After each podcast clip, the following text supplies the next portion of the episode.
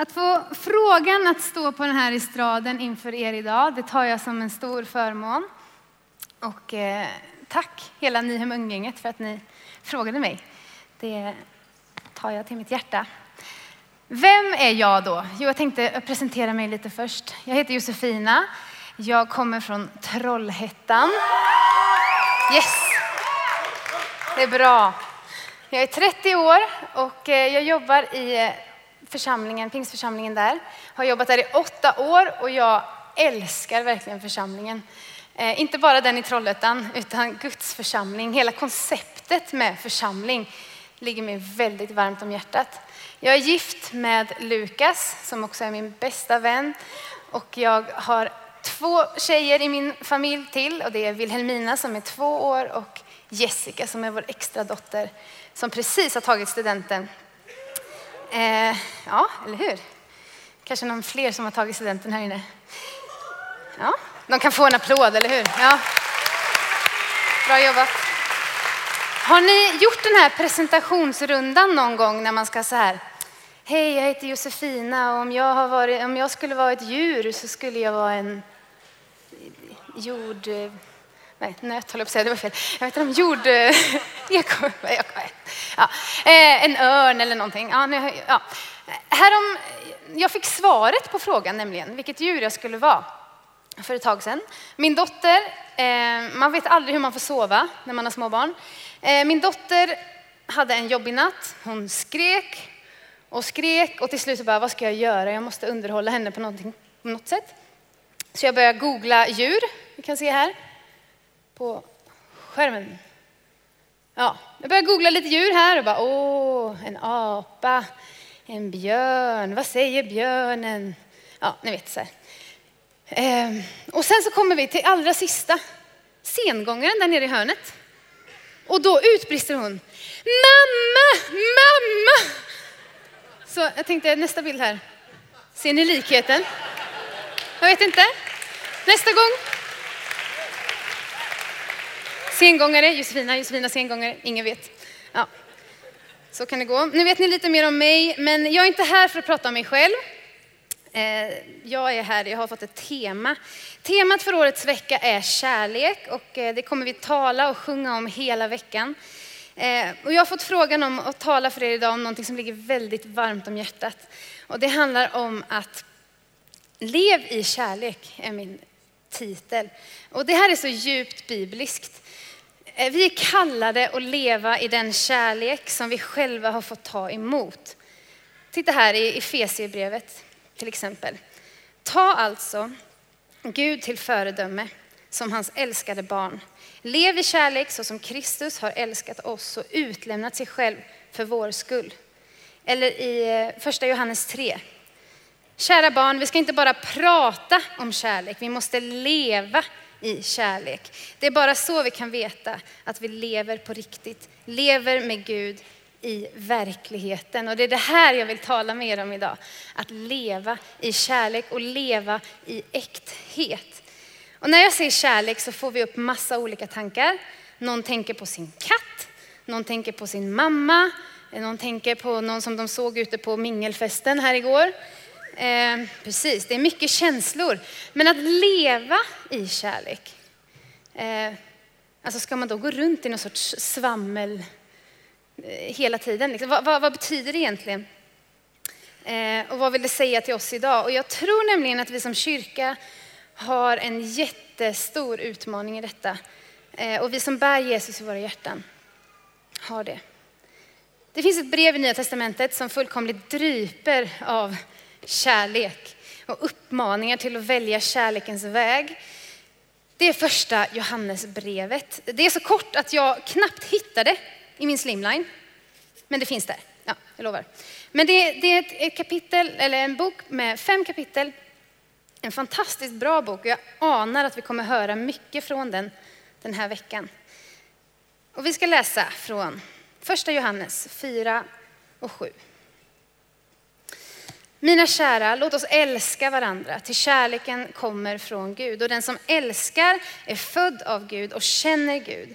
Men den som inte älskar känner inte Gud eftersom Gud är kärlek. Så uppenbarades Guds kärlek hos oss. Han sände sin enda son till världen för att vi skulle få liv genom honom. Detta är kärleken. Ni som har undrat, lyssna. Detta är kärleken. Inte att vi har älskat Gud, utan att han har älskat oss och sänt sin son som försoningsoffer för våra synder. Mina kära, om Gud har älskat oss så måste också vi älska varandra.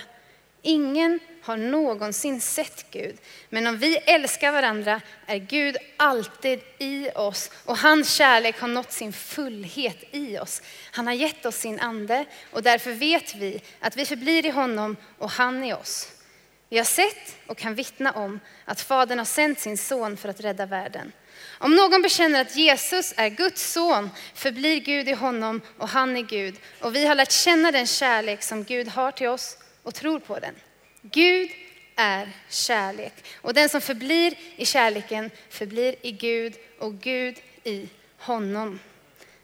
Mm. Så mycket visdom, så många viktiga ord här att ta sig till, till sitt hjärta. Och hela den här boken skulle verkligen rekommendera dig att om du inte har läst första Johannesbrevet, gör det sen i tältet eller husvagnen. Jag skulle vilja dela upp det här bibelstycket i tre delar. Första, Eh, kärleken är från Gud. I vers 7 och 8. Då stod det ju så här, mina kära låt oss älska varandra, ty kärleken kommer från Gud och den som älskar är född av Gud och känner Gud, men den som inte älskar känner inte Gud, eftersom Gud är kärlek. Så stod det. Kärleken är från Gud. Gud är kärlek. Vad, vad betyder det egentligen? Jo, den mest sanna kärlek finns hos Gud själv, är Gud själv. Själva kärlekens väsen, det är Gud. Och när du tycker att du ser kärlek i den här världen så är det bara ett litet, litet spår av Guds kärlek. Vi kan försöka liksom, men vi kommer aldrig komma upp i hans nivå.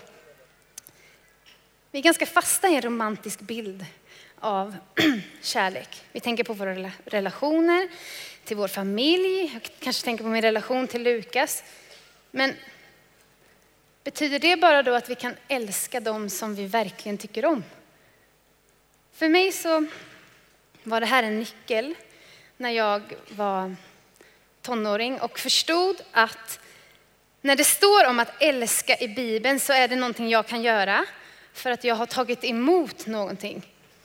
Eh, för att jag har tagit emot kärleken så kan jag leva i den och jag kan ge den vidare. Alltså det är djupare än våra känslor. Det som, är, det som vi kanske tänker på som kärlek. Eh, det är inte bara känslor, det är också ett val som vi gör. Den här insikten fick mig att ta tag i en, en vänskapsrelation som jag hade. Eh, jag såg på henne, eller jag fick, när jag vände mig till Gud med detta så fick jag uppleva hur jag fick se på henne med nya ögon. Inte mina, mina egna ögon, för att jag hade ärligt talat lite svårt med henne. Men eh, jag fick be Jesus om kärlek och jag fick uppleva i mig hur den där kärleken blev uppriktig. Eh, ordet som används i grundtexten i Johannes brevet för kärlek är agape. Och jag slog upp agape i ett bibellexikon hemma och då stod det så här. Guds, agape då, det är det grundtextordet. Guds spontana, omotiverade kärlek, främst uppenbarade Jesus Kristus, men verksam även i och genom dem som har tagit emot den. Det är bra. Det är så härligt. Guds spontana, omotiverade kärlek. Grunden är alltid Gud. Alltid Gud. Eh, det är han som är kärleken. Kärleken blev tillgänglig för att Jesus Kristus kom hit. Och sen så blir den verksam i oss, men jag kommer dit lite längre fram i min predikan. Jag ska ta lite vatten.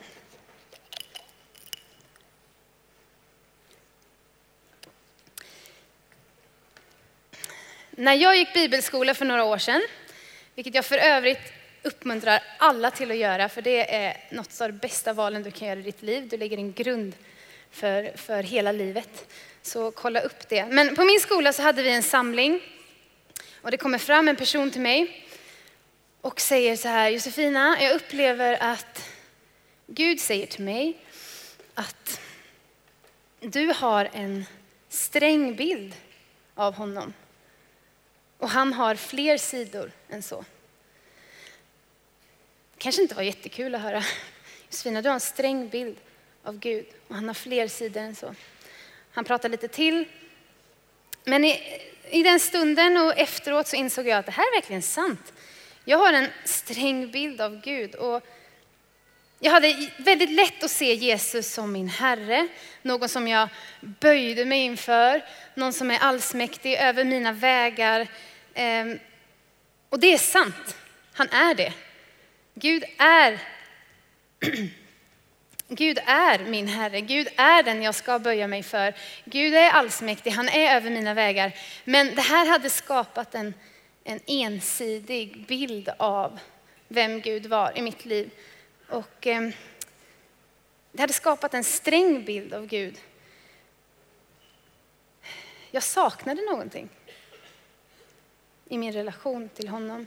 Och i perioden efter den här samlingen så börjar liksom en annan sida av Gud komma fram. En eh, varm Gud. En nära, en tillgänglig Gud. En ett fadershjärta som längtar efter att jag ska komma upp i hans famn. Han som aldrig kräver någonting av mig. Jag kan sätta skyhöga krav på mig själv, men han kräver inte det av mig. Eh, och det här blev en period för mig att bredda min syn på kärlek. Bredda min syn på vem är egentligen Gud och vad har vi för relation? Eh, Gud är en öppen famn. Men Gud är också helig. Och det här...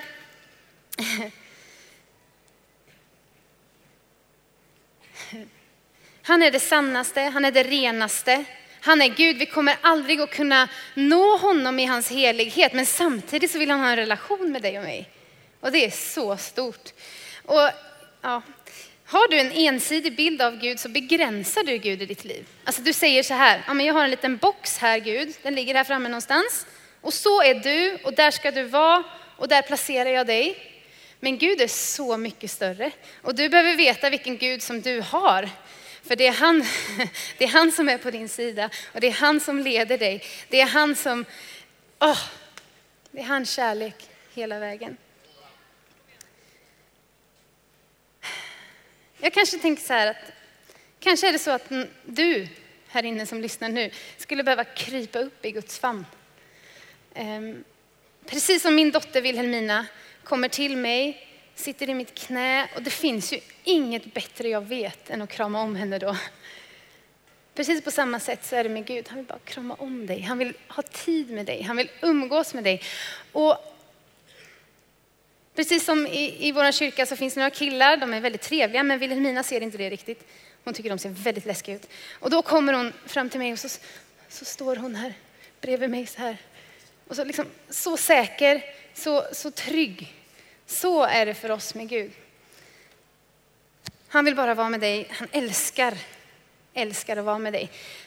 Det är den här öppna famnen. Men kanske är det någon här inne som behöver inse Guds storhet hans helighet, inse att han är den som är värd att böja sig inför. Och böja dig inför honom på riktigt. Han är Herre. Bibeltexten är också en uppmaning. Det står låt oss älska varandra. Kärleken kommer från Gud och den som känner, nej, den som älskar känner Gud. För Gud är kärlek och älskar du inte så känner du inte honom. Ehm, så tätt sammankopplat är det.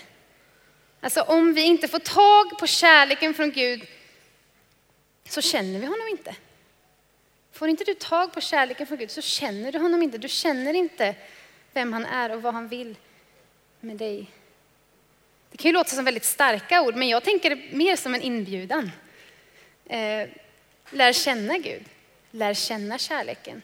Det är inga små anspråk, men det är en så stor förmån. Nästa punkt som jag vill lyfta fram är att den kom till oss genom Jesus Kristus. Så uppenbarades Guds kärlek hos oss. Han sände sin enda son till världen för att vi skulle få liv genom honom. Detta är kärleken, inte att vi har älskat Gud, utan att han har älskat oss och sänt sin son som försoningsoffer för våra synder. Det här är evangeliet. Detta är så kärleken kom till oss, så den uppenbarades för oss. Han som är kärlek valde att sända ner sin enda son för att vi skulle få liv. Att dö på ett kors för allt det som vi har gjort fel, alla områden som vi har misslyckats. För att du och jag ska få liv och leva med honom i all evighet. Ehm, jag tänker så här. Jag brukar lära mina konfirmander en ramsa. Den ska ni också få lära er nu.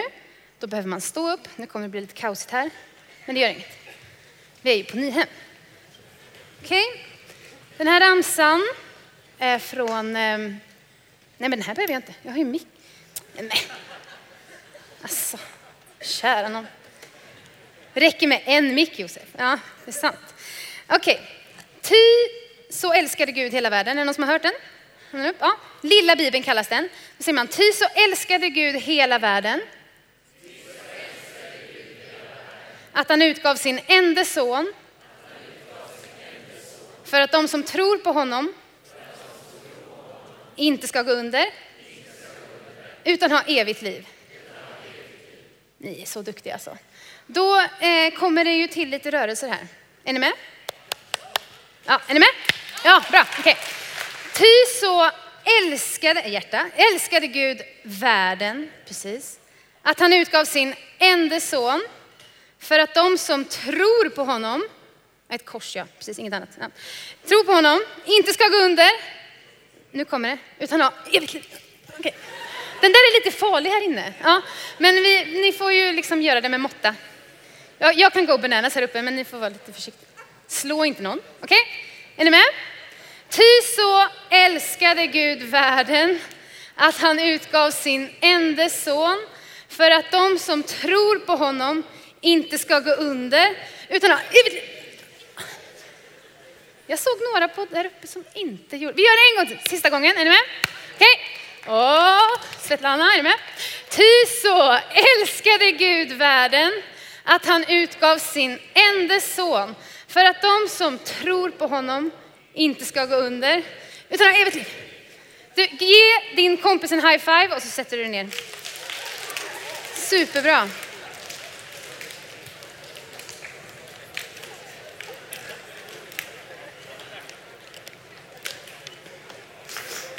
Det här är vad hela Bibeln handlar om. Hans kärlek. Det är därför man kallar den lilla Bibeln. Eh, och det finns tillgängligt för dig att han älskat oss. Inte att vi har älskat honom, eh, utan att han först har älskat oss. Precis som Josef predikade om igår. När jag satt och förberedde mig så tänkte jag, nu skulle jag vilja stanna här för vissa av er som sitter och lyssnar. För att jag, jag tror att det är några här inne som verkligen behöver möta Gud. Du behöver ett möte med kärleken. Du behöver ett möte med Gud. Nu, du hör om det från höger och vänster. Du hör om det hemma i din församling. Du hör om det här. Du hör hur folk pratar och du tänker, ja, ja, ja. Visst, jättefint. Älska, kärlek, fint, fint. Eh, men alltså jag är helt övertygad om att du kan få uppleva den och att Gud vill möta med dig. Det står i hans ord att när vi närmar oss honom så närmar han sig oss. Så ta den här helgen som ett tillfälle att få uppleva kärleken från Gud, för den förvandlar allt. För om man inte har mött kärleken så kan det väldigt lätt bli en kravfylld relation till Gud när man försöker tvinga fram, tvinga fram det. Utan det är någonting som kommer från Gud. Gud ställer inga krav på dig och han vill möta med dig. Helt säker på det. Utifrån mötet med honom så blir allt förvandlat. Jag tror verkligen på det. Sista punkten är att vi ger den vidare genom helig ande. Det står så här i bibelordet. Ehm, vers 13. Mina kära, om Gud har älskat oss så måste vi också älska varandra. Ingen har någonsin sett Gud, men om vi älskar varandra är Gud alltid i oss och hans kärlek har nått sin fullhet i oss. Han har gett oss sin ande och därför vet vi att vi förblir i honom och han i oss. Se här, om vi älskar varandra är Gud alltid är i oss. Och det här är en central, alltså en central del i detta är att förstå att det handlar om ett val. Det handlar inte alltid om känslor. Du kan välja att älska, du kan välja kärlekens väg. Är det enkelt? Nej, inte alltid. Men, men, du har helig ande i ditt liv. Eh, alltså, han är din hjälp. Och det här, det är ingen slump att helig ande kallas hjälparen. Alltså det är en verklighet att helige ande kallas hjälparen.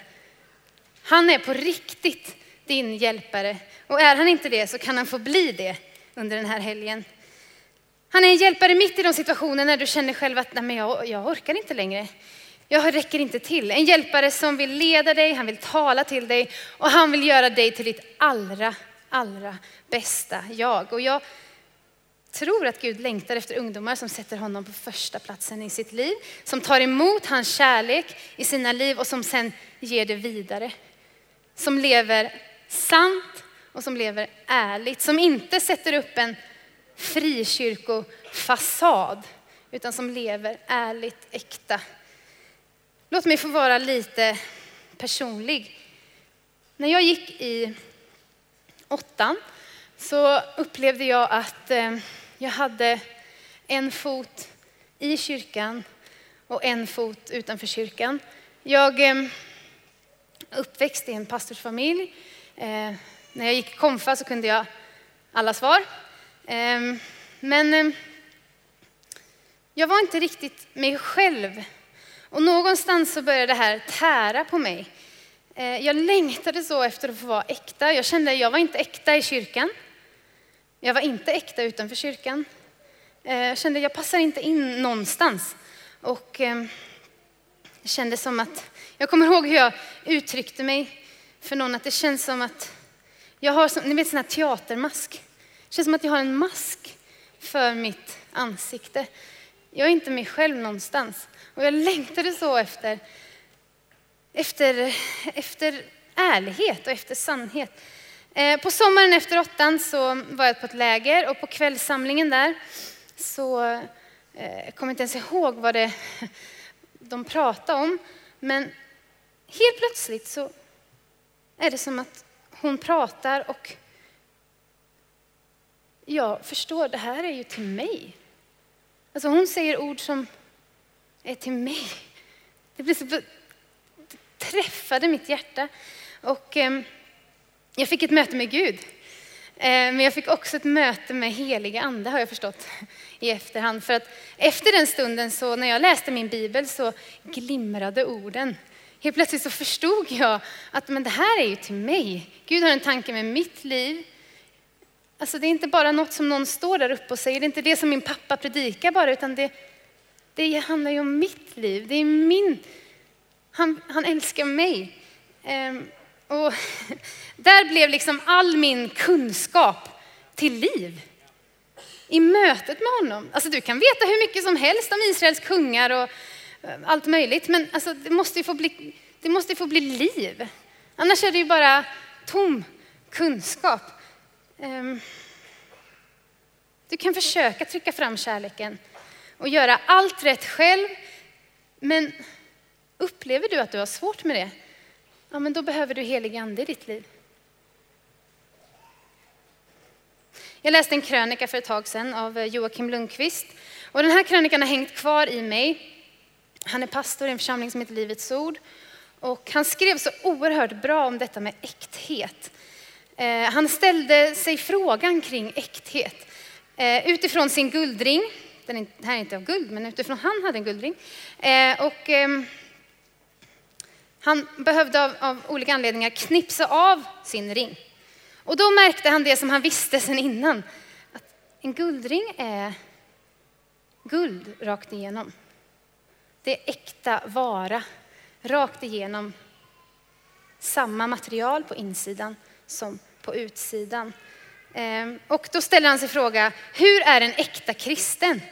Jo, en äkta kristen, det är samma material på insidan som på utsidan. Och det här, alltså det här, det är bara rakt in i mitt hjärta. Josefin, samma på insidan som på utsidan. Ehm, det är på samma sätt liksom. I det dolda som ingen ser och på ytan som alla ser. Och det här är äkta kristendom, samma material på insidan som på utsidan. Som lever i kärlek, äkta och sant. På Jesu tid så fanns det en påläst grupp som heter fariseer. De har lite dåligt rykte när vi predikar.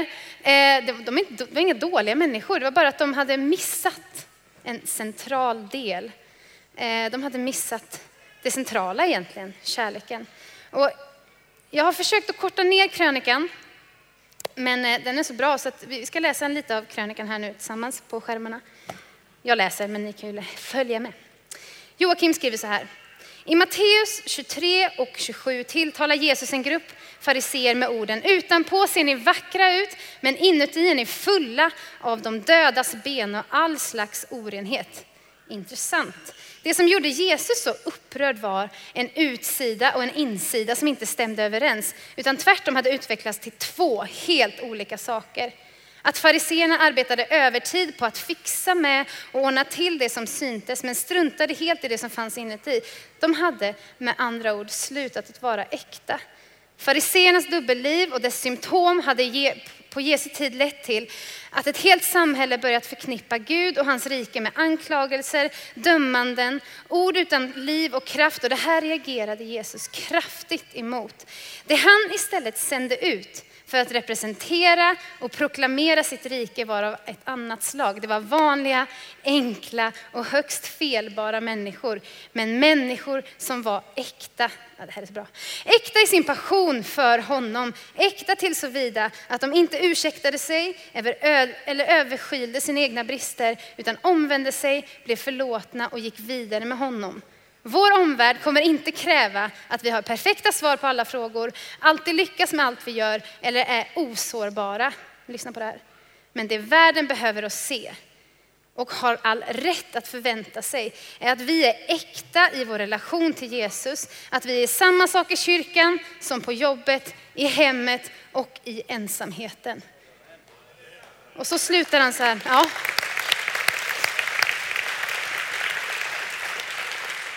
Sen slutar han, för Sverige behöver äkta kristendom mer än någonsin. Äkta kristendom. Det här ligger på mitt hjärta, det rör vid mitt hjärta och vi måste passa oss så att inte vi blir en ytlig gemenskap som sjunger stora ord och sen inte lever upp till dem i vår vardag.